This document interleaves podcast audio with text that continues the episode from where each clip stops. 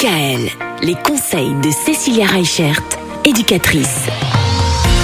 Pour cette dernière semaine de la saison, Cécilia, on parle des bons conseils de l'été avec nos enfants. Aujourd'hui, quelque chose de presque aussi important que la sécurité, c'est la prévention. Alors, à quoi on pense forcément été? On pense au soleil, Eh on oui. pense à la chaleur, on pense à l'hydratation. Donc, euh, on ne rappellera jamais assez, hein, un enfant, il joue à l'ombre.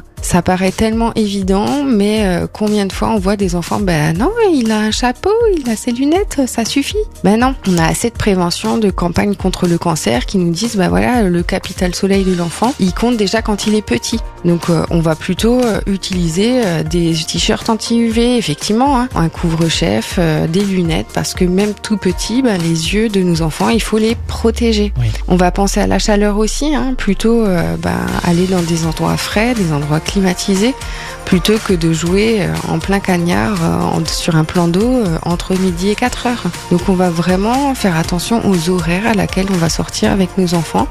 Et même quand on est en vacances, et ben surtout pour les plus petits, entre midi et 3 heures, c'est là où le soleil cogne le plus fort, on le sait. Donc profitez plutôt de ce temps-là pour faire une petite sieste, pour vous reposer, plutôt qu'aller vous balader en plein cagnard. Et puis quelque chose qu'on ne rappellera jamais assez, c'est l'hydratation. Combien de petits sont déshydratés? Ils sont pas assez grands pour dire qu'ils ont soif. C'est pas un réflexe qui est naturel pour eux. Donc l'hydratation, on boit avec nos enfants, on leur montre l'exemple. L'idée, c'est vraiment d'arriver au minimum d'avoir un grand verre d'eau par heure.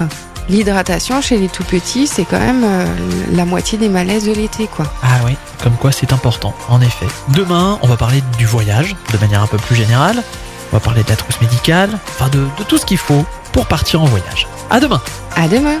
Retrouvez l'ensemble des conseils de DKL sur notre site internet et l'ensemble des plateformes de podcast.